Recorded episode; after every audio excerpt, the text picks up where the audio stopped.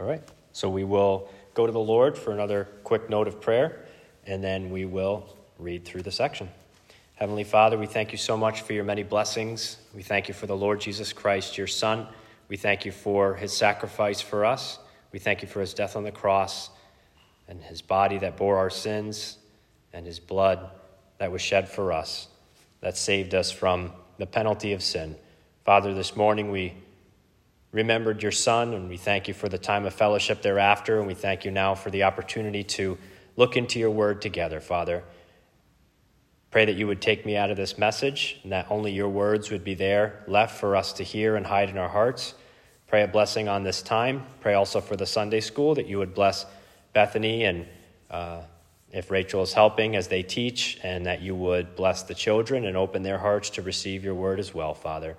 Pray that you would just grow them and cause them to strengthen in an understanding of the scriptures and a love for, for you, Lord. And we just praise and thank you for all these things. In Jesus' name, amen. So, Luke chapter 11. I'm going to read through, I did 1 through 13, so I'll read through that whole section and then we'll go verse by verse. So, Luke chapter 11, reading in the ESV, starts Now Jesus was praying in a certain place, and when he finished, one of his disciples said to him, Lord, teach us to pray as John taught his disciples. And he said to them, When you pray, say, Father, hallowed be your name. Your kingdom come. Give us each day our daily bread, and forgive us our sins, as we ourselves forgive everyone who is indebted to us. And lead us not into temptation. And he said to them, Which of you who has a friend will go to him at midnight and say to him, Friend, lend me three loaves? For a friend of mine has arrived on a journey, and I have nothing to set before him. And he will answer him from within, Do not bother me. The door is now shut, and my children are left with me in bed. I cannot get up and give you anything. I tell you, though he will not get up and give him anything because he is his friend, yet because of his impudence, he will rise and give him whatever he needs. And I tell you, ask and it will be given to you, seek and you will find. Knock, and it will be open to you. For everyone who asks receives, and the one who seeks finds, and to the one who knocks it will be opened. What father among you, if his son asks for a fish, will instead of a fish give him a serpent? Or if he asks for an egg, will give him a scorpion? If you then, who are evil, know how to give good gifts to your children, how much more will the Heavenly Father give the Holy Spirit to those who ask him? May the Lord bless the reading of his word to our hearts this morning. So, this section starts off with what I noted to be for myself and hopefully for all of us this morning an awesome reminder to pattern what we do after what the Lord Jesus does. Not just in the context of this verse, although that's where we are this morning, but this verse tells us that the disciples, after hearing or seeing or knowing that the Lord Jesus was praying, they asked him to teach them to pray. And I thought it was pretty neat that it says, at least in the ESV, but it says, Lord, teach us to pray. It doesn't say teach us how to pray, although the Lord Jesus provides both the method and the, the other piece of it in terms of the fact that they see the Lord Jesus praying to his Father, and he does it a lot. Like we see it recorded here many times in Scripture, not just in Luke, but obviously in the other Gospels. And we can imagine that there are also many, many other times where the Lord is praying to his Father. And the disciples see that and they're patterning that. They're looking at the Lord Jesus. And for us, as we take that again, beyond the, the confines of this verse and the context that we're looking at here, there's no better teacher than the Lord Jesus. And there's no better place to learn the teaching of the Lord Jesus than his word. So, an exhortation and, and a reminder, even here in the first part of this first verse, to pattern what we do after the greatest example of what we can do which is the Lord Jesus. Spending time in Scripture to understand how the Lord Jesus prayed, how he lived, how he constantly pointed to the Father, and went to the Father in prayer. The other sobering reminder is just that the frequency. How often the Lord Jesus prayed to his Father. So it's not really even just learning to pray like him in terms of the content of the prayer, but also learning to pray like him in terms of the frequency and the intimacy of the prayers that we pray when we pray to the Father. And the intimacy we see in verse 2 there, because he says to them, When you pray, not when I pray, not Jesus saying, When I pray, I say to my Father, Father, but he's your Father too. When you pray, say, Father. So it's not just the Lord Jesus Christ saying, Well, I have to say that because he's my Father. But we know as believers that we can call God our Father. And that's a beautiful thing there, just that intimacy that we can have. And when we go to the Father, and, and you juxtapose this with the Old Testament, where God, it's not another name of God, you know, Yahweh or some other of the many other names of God that in that Old Testament context might make it sound more like, yes, an all powerful, all capable, all knowing and loving and all of that stuff God, but a little bit more removed. And we'll pray to Him, but we can't be in His presence and approach Him. The, the beauty here to me is the intimacy. The veil has been torn down. We have access. We can come to the Father in love and have that close intimacy. And we're going to touch on this a little bit later, too, with the, the pictures that the Lord G- Jesus uses when he tells about persistence in prayer. And I think the ESV says impudence. I can't remember the exact word, but we'll see it here in a bit. Um, but Father, calling him Father. And because of the work that God originated through the Lord Jesus Christ, sending him to this earth to die for us on the cross, shed his precious blood, allow us to be grafted into the Father, or into the family, excuse me, to call him Father, to have that place in the family, to be joint heirs with Christ, to call him Father. When you pray, say, Father. And I think that's a beautiful thing that we can take joy in every time we go to him. Abba, Father, Daddy, that closeness and that fellowship and that love that we can have in going to him. Father, hallowed be your name. Your kingdom come, there in verse 2. Hallowed is hagiazo, don't ask me to actually pronounce it, but there in the, uh, the etymology of the word in the Greek there, to make holy or to purify or consecrate or venerate, to be holy, etc. So, hallowed be your name. And starting off the prayer by putting God in that place that he deserves. The Father's name should be reverenced, consecrated, and venerated above all else. And that's how the prayer starts. It doesn't start with, Father, I need this, or Father, I want this, or Father, please give me this, or let me do this, or whatever it is that in our flesh we may that's that's our goal in going to him but as we pattern our lives with god at the head we pattern our prayers with praise and adoration and reverence at the beginning, at the outset of the prayer. Um, I don't pray nearly as often as I should, probably not even close to as often as I should. But one of the things that I've tried to do when I pray is actually loosely pattern after this. So, in opening up a prayer, thanking Him for His Son, the Lord Jesus Christ, no matter what I'm praying for, even if I'm praying with the kids or anything like that, thanking Him for His Son and praising Him first, and then asking, and then going into a portion, if there is an ask there, um, where that comes afterwards.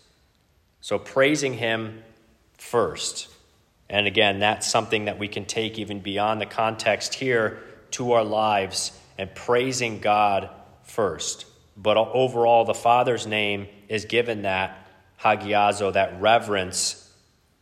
Um, hallowed be your name. And that, that next little snippet I thought was really neat. Your kingdom come. Um, you know, we know that in the Lord's Prayer, your kingdom come, your will be done on earth as it is in heaven.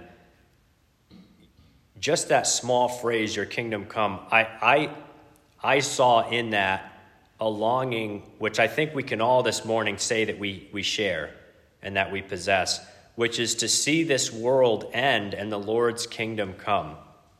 I, this is my conjecture, right? So, so separate that in your minds, if you will. But I think that's one of the marks of a true believer. Somebody that could say that they truly above the preservation of their own life and the continuation of their life on earth, despite all the love that we would have for family and friends and loved ones and things that we would desire to see fulfilled on earth, like a, a business goal or a family goal, or even spending more time with a loved one. Beyond and above all of that, it's a desire to see the kingdom of the Lord Jesus Christ come, the kingdom of God come and be at hand because of what it means to us, the fulfillment of all that is and should be the most important to us. Your kingdom come. The mark of a true believer, the one that can truly and honestly say, Your kingdom come. Let this life be over and let our life with Christ begin. Even so, come, Lord Jesus, quickly come. That day I think, is a blessed day that we're all in anticipation of this morning. And if we're not, oh, I, I wish I could st- I, I wish I could get this done and then he could come. That would be really cool.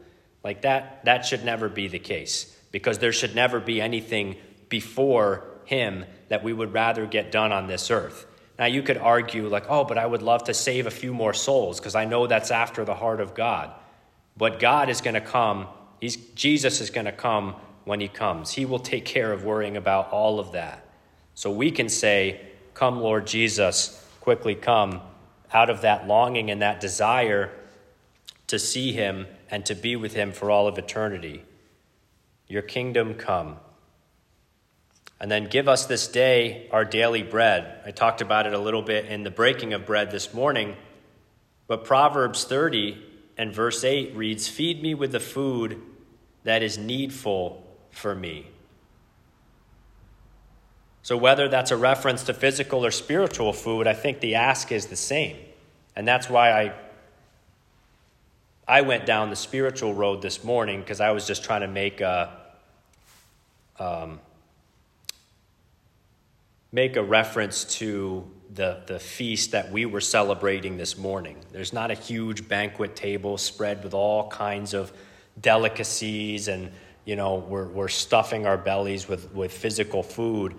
It's just a little round table with some crackers and some juice on it. But for us, it's a feast because of what it spiritually represents. And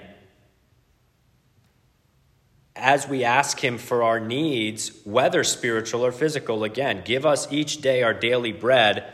And if you read in the etymology, it's really our bread for tomorrow. But looking to him for provision of everything. As we, as we expand on the context again, that's right here in front of us. Looking to the Lord Jesus and to God for our provision of everything. So, physical needs, spiritual needs, constantly going to Him. And the beautiful thing, again, which we'll get to a little bit later, is in the persistence of prayer, is not just doing this once a week or not just doing this once in a long while, but if you're going to pray, give, give us each day our daily bread, or give us each day that which we need for the next day, you're probably going to want to be doing that every day because you're going to Him and you're relying on Him not just for your needs for the next week or, or you know, I'll do it today and then I don't need to do it again for another few days or whatever. But this is something where we're constantly, constantly going to the Lord. And that is what He wants. He wants that intimate relationship with us, to be constantly in communication and conversation with us, and in prayer and in fellowship. And in this country, I think all of us are probably in the same boat here where it's not like, I don't know if I'm going to eat tomorrow. We may not be eating the most healthy thing and the most expensive foods, but we can buy food. Like we can we can survive. We can go buy bread. We can we can buy rice. We could buy that which we need to survive another day. And so, do we really need to go to God and be like, I don't know where my next meal is going to come from, but I trust that you, you will provide, and I thank you for doing so? We don't need to do that. We thank Him for the food. I like to be in the habit of thanking God for the food because it's all from Him. Everything is from Him, ultimately. But as we look at this verse, I like to kind of go even more towards the spiritual side of it.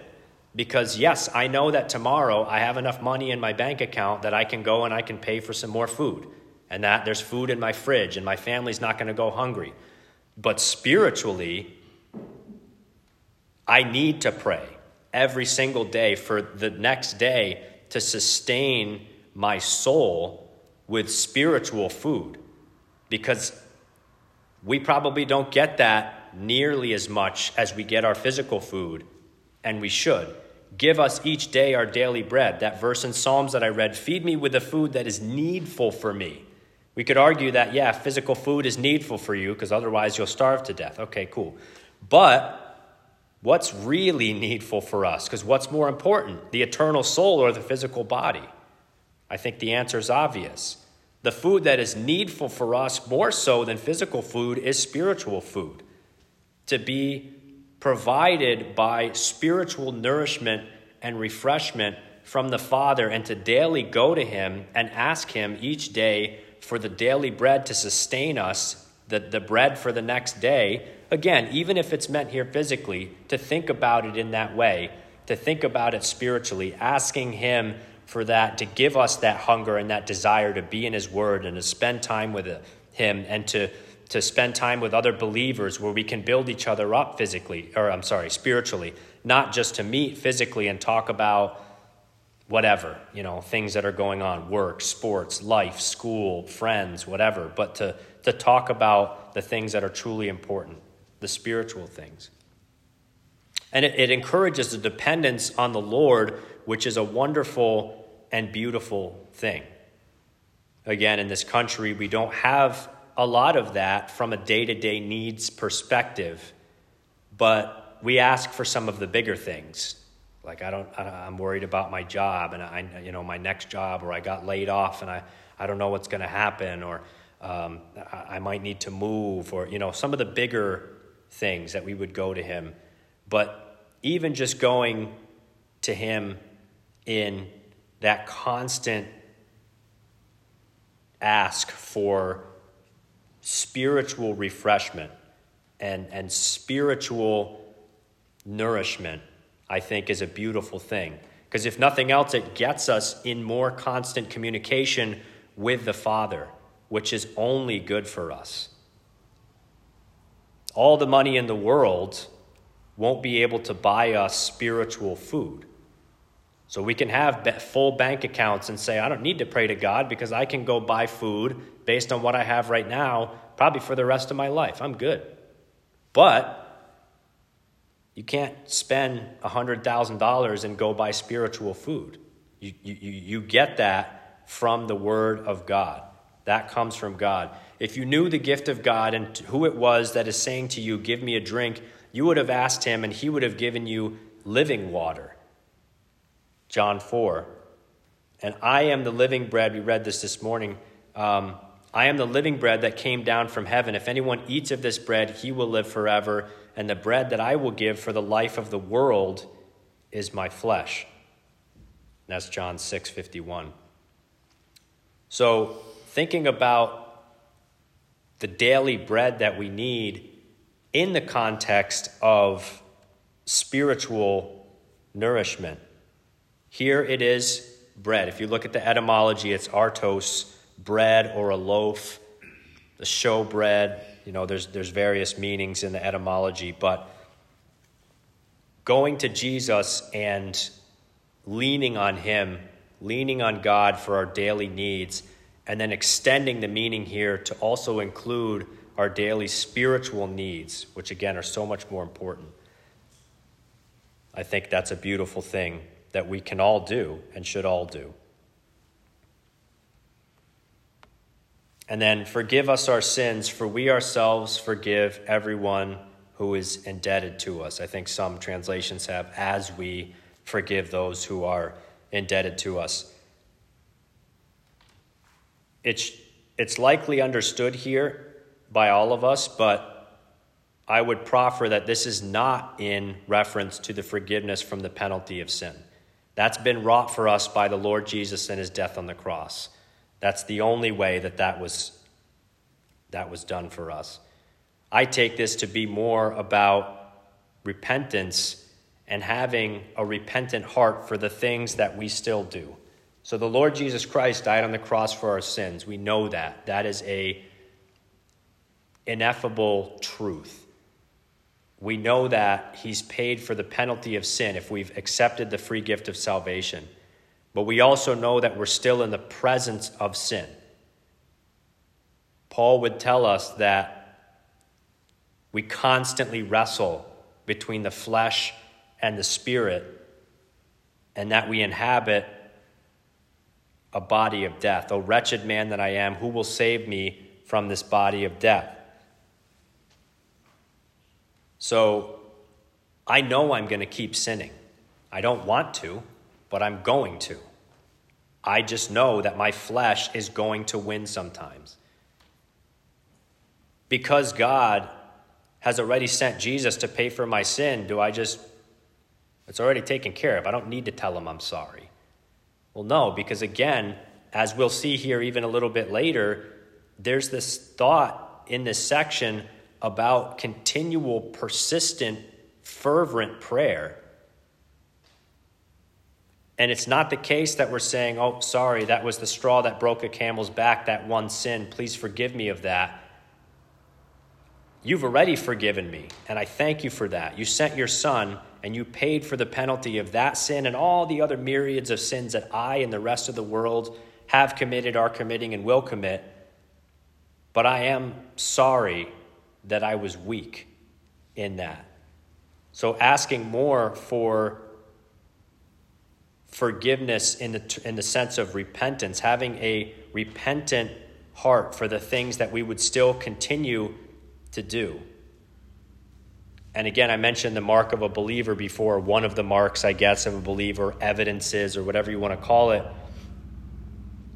I think another evidence here is that, and this is something that I've struggled with where, where I continue to sin. And I look at myself and I look at certain verses in the scriptures and I say, like, how can I continue in sin? The Bible says that we're not going to continue in sin. But then at the same time, I inhabit a body of death, I, and a, a body of flesh, and, and I am going to continue to sin. But when we do sin, and I know this is true of myself and probably with us this morning, that it's not that we just go on about our lives and say like oh okay whatever. Like we we feel that guilt and that weight and we can go to him and should go to him and then confess that sin and ask for his forgiveness for that sin. Not because it was excluded from what Christ did but because we're truly sorry and our spirit is warring against the flesh even though we stumbled in that moment we can go to him in restored fellowship, telling him that we're sorry for the sins that we continue to commit. And the middle portion of this verse is interesting as, as far as, you know, as we forgive or for we forgive everyone who is indebted to us. I mean, do we? Do we forgive everyone that is indebted to us? We should. I look at this as in much the same way as we had a debt against our eternal souls that I think Bill touched on it this morning in the breaking of bread. We regularly fail to realize the true weight of that debt, the true weight of the sin that has been paid for by the Lord Jesus. And really entering into what we were destined to and now what we've been translated into, it really sets things in the correct perspective here. Because what are the debts that we're talking about that people may be indebted to us for? Money on earth? Is that more important than a spiritual debt that we might have? Time or any other physical, earthly, quantifiable measure, none of that really, really matters.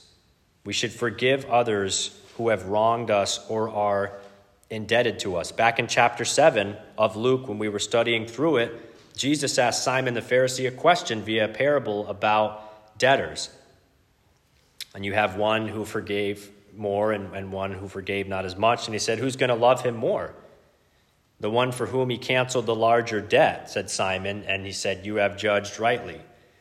So for us, what larger debt is, is there than the one that Jesus canceled in relation to our sin? There, there is no larger debt. So our love for the Lord Jesus is and should be so massive that we recognize what's been done for us, and we recognize how paltry everything else and any other debt that we might have that others may owe us is in comparison to that. We then become full of that realization. We become like the woman who washed the feet of the Lord Jesus with her hair and her tears in that same passage that talked about the Pharisee there as she realized what it was the life that she was living, the life that she needed to turn away from. That was her focus. I mean, we even looked at this juxtaposition that Mark covered at the tail end of the previous chapter, where was it, was it wrong for Martha to be serving? No, it wasn't wrong. Was it more important for Mary to be getting that spiritual food at that time? Yeah. So, the one thing, the Lord Jesus said, the one thing is necessary. Mary has chosen the good portion which will not be taken away from her. So Martha was doing a good thing, but the more important thing in that moment was the, the, the message coming from the Lord Jesus. And so, as we look at these, these debts, forgive us our sins as we or for we ourselves forgive everyone who is indebted to us. That is an exhortation that would fly in the face of what our flesh would likely do. Our flesh would likely immediately say, Well, no, um, you owe me that. And it's probably a very fine gray area but there's likely room there for us to forgive the debt.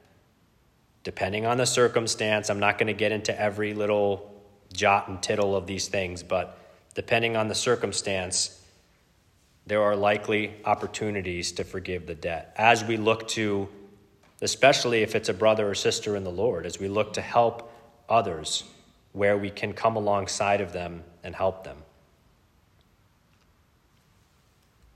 And then that last portion of, of verse 4 there lead us not into temptation. Another interesting one because we know that God does not tempt anyone to sin.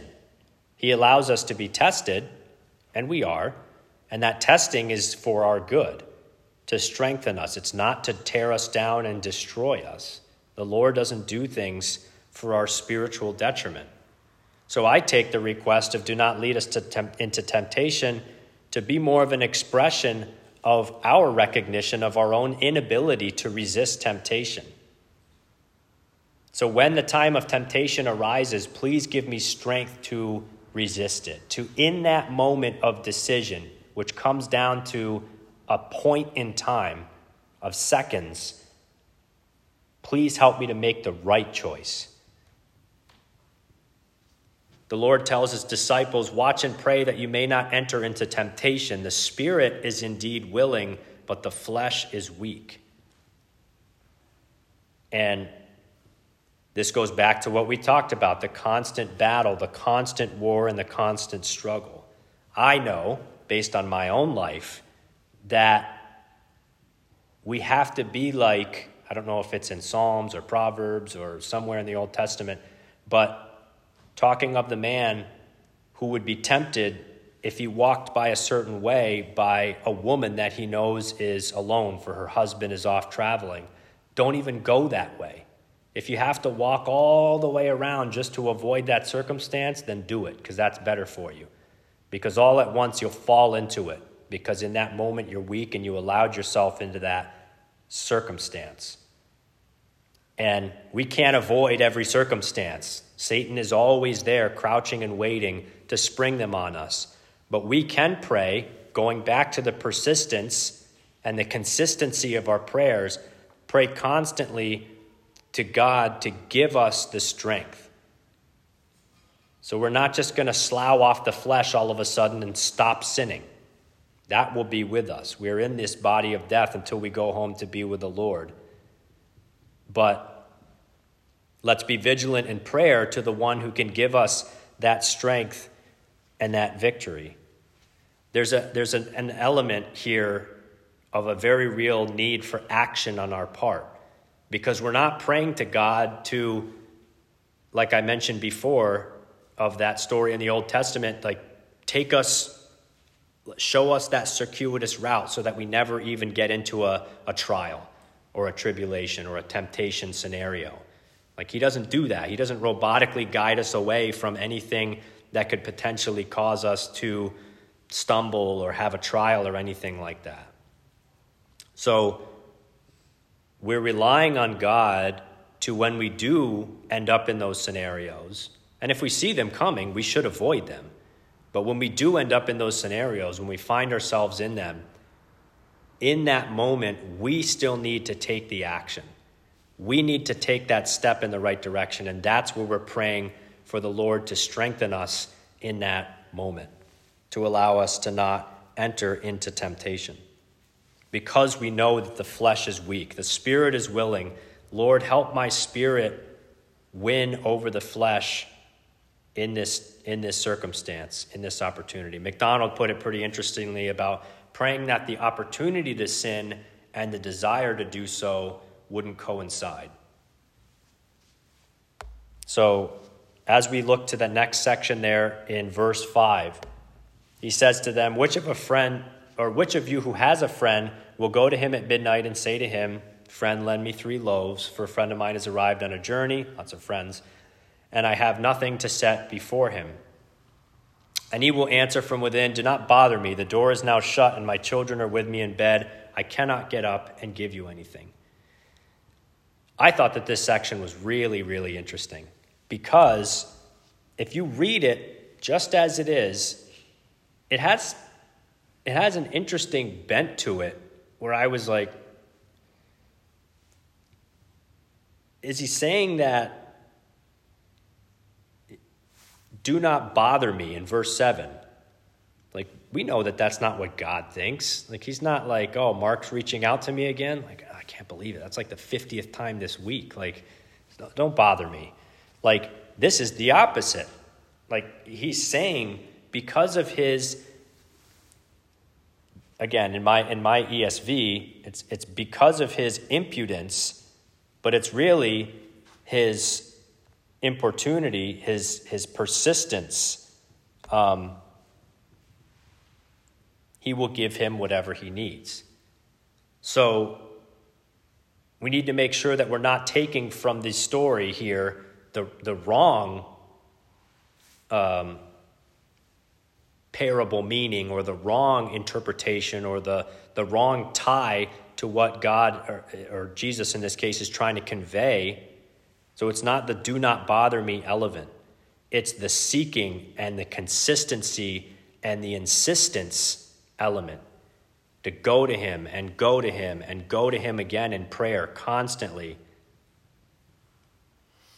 And I think part of that too is that you may go to him and then nothing happens that we can see. And we're like, why would I go to him again with the same thing? The world would define that as insanity, doing the same thing and expecting a different result. I would define in this context that as faith. Because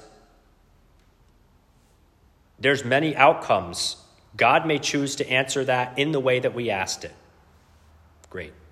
God may choose to answer that in a different way the way that we didn't ask it. And i think a lot of times that's what happens because his, his ways are so much higher than ours and that's awesome we can, we can be thankful for that did we have the grace to see it for what it was sometimes I know Mark always talks about looking back to see what God did for you this week. And that was a thing, I think, at camp for a while, and just focusing on and reflecting specifically on looking for those things. And the more we focus on that and put an emphasis on that, I think the more we see, oh, yeah, that really did answer that. It was just in a roundabout way. I didn't put that together. But there's also a circumstance where he just might not do it. We may ask for something and he won't do it. Is that like, is he like, you're bothering me? I'm not doing that for you. We could look at it that way, although that would be incorrect. In that case, the no is probably what's best for us because we may have been asking for something and he knows that the giving of that wouldn't have been what's best for us. But then we ask again, and we ask again, and we ask again, and we ask again.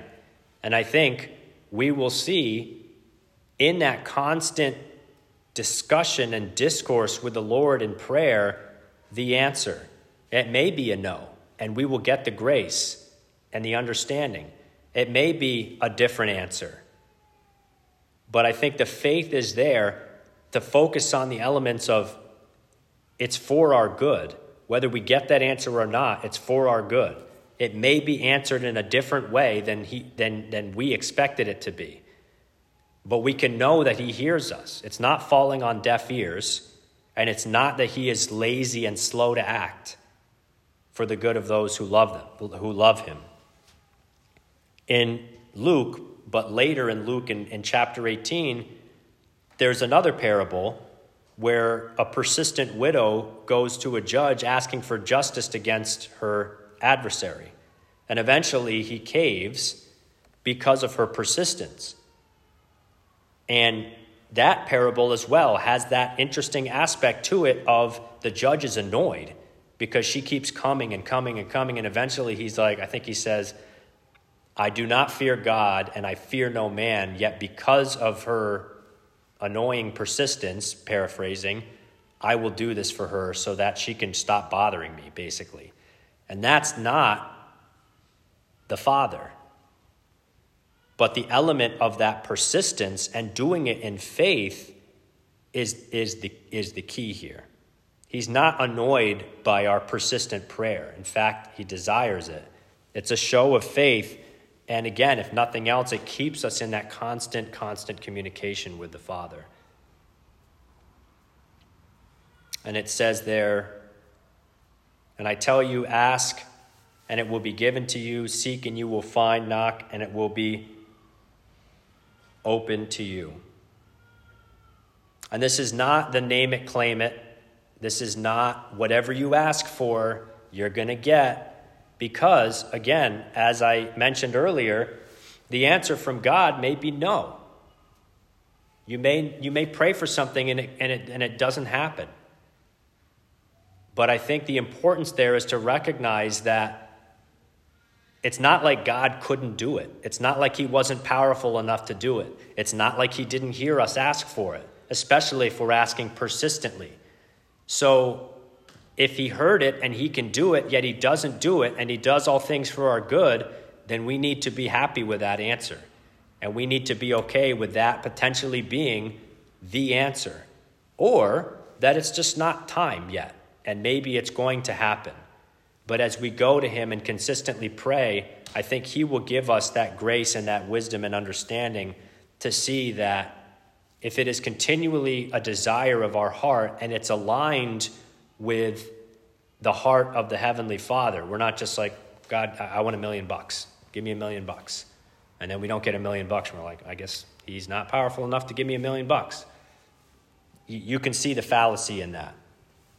So it's not the name it, claim it gospel or aspect um, that I think some might teach. You know, whatever you ask for, you're going to get it. Whatever you're seeking, you're going to find it.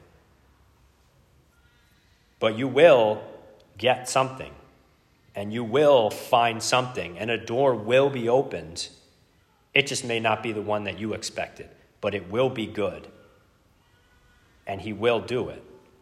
For what father among you, if a son asks for a fish, will instead give him a serpent? I think this is exactly saying that. Focus on the fact that if you ask your father for something, he may give you something different, but in this case, it's not going to be something that's going to harm you. It's not going to be, in each case, if he gives, if he asks you for a fish, it doesn't say we'll instead give him a loaf of bread. It's, it's going to be something that's good for you if he even gives you something in that moment because you actually need it or don't need it, but it's not going to be something that harms you. It goes on to say, or if he asks for an egg, we'll give him a scorpion. If we, who are evil, know how to give good gifts to our children, how much more will the Heavenly Father? It doesn't say give good gifts to you, it actually says give the Holy Spirit to those who ask Him. I thought that was particularly interesting as well. Focusing on the giving of the Holy Spirit. And not in the sense that when we're saved, we receive the Holy Spirit. MacDonald had mentioned the fact that this is not, if you dig into the etymology here, it's not even the Holy Spirit, although a lot of the translations will render it that for the smoothness of reading it in our common vernacular. It's just give Holy Spirit. And a lot of times in Scripture, when that specific phraseology is used, it's really the fruits of the Holy Spirit, the comfort that the Holy Spirit can provide. But again, the focus here, I think, in this portion is really that God loves us, He hears us, He is more than capable and able to act in these scenarios that we would bring to Him. So, no matter what happens, if they're answered exactly how we ask, if they're answered differently than we asked, if they're answered how we asked but later, differently than we asked but later, or not at all, it's all for our good and it's all for our betterment. Just like we would look back on the trials and tribulations and pray for that grace and that strength to not enter into the temptation at the time of.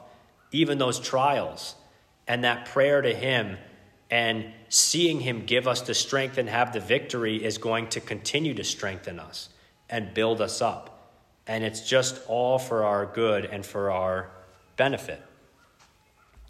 And so, this section here, and I probably could have dug more into those first four verses and made a message out of those, but I wanted to encapsulate 5 through 13 as well because it is, in my opinion, all about prayer the parable is all about prayer. It comes back to that thought of consistent and persistent prayer.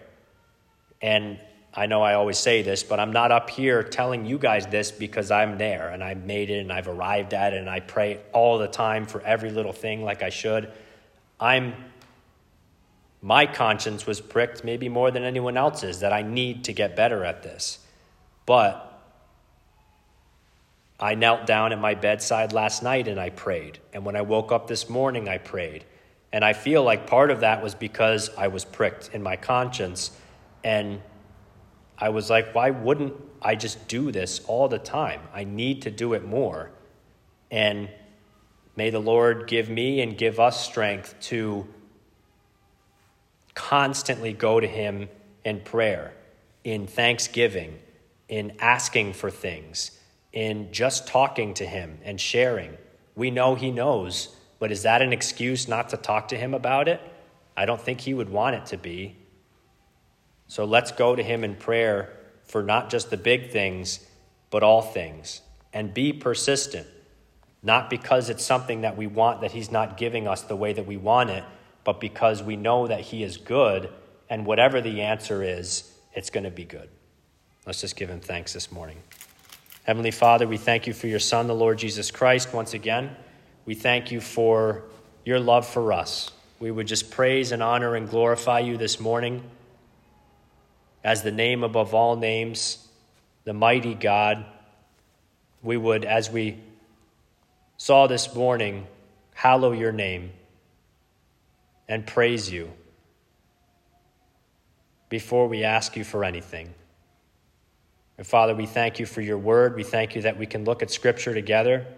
Pray that if anything that I said this morning is not in alignment with what you would have us to hide in our hearts and take from this message, Father, that you would cause us to come to the right discernment of the Scriptures.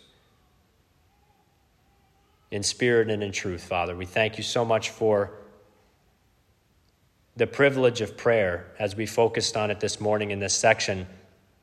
Pray that you would give us the grace to be persistent and consistent in our prayers, to come to you over and over and over again, asking for strength to fight against temptation, asking for help in circumstances, big and small, and knowing in faith that whether you answer us immediately, later, in the same way that we asked, or not at all, that it's for our good. And we thank you, Father, that we can rest in these simple truths and in faith just continue to talk with you in prayer. We thank you, Father, for these things. Pray that you would strengthen us throughout the week ahead, and we praise and thank you for all these things in Jesus' name. Amen.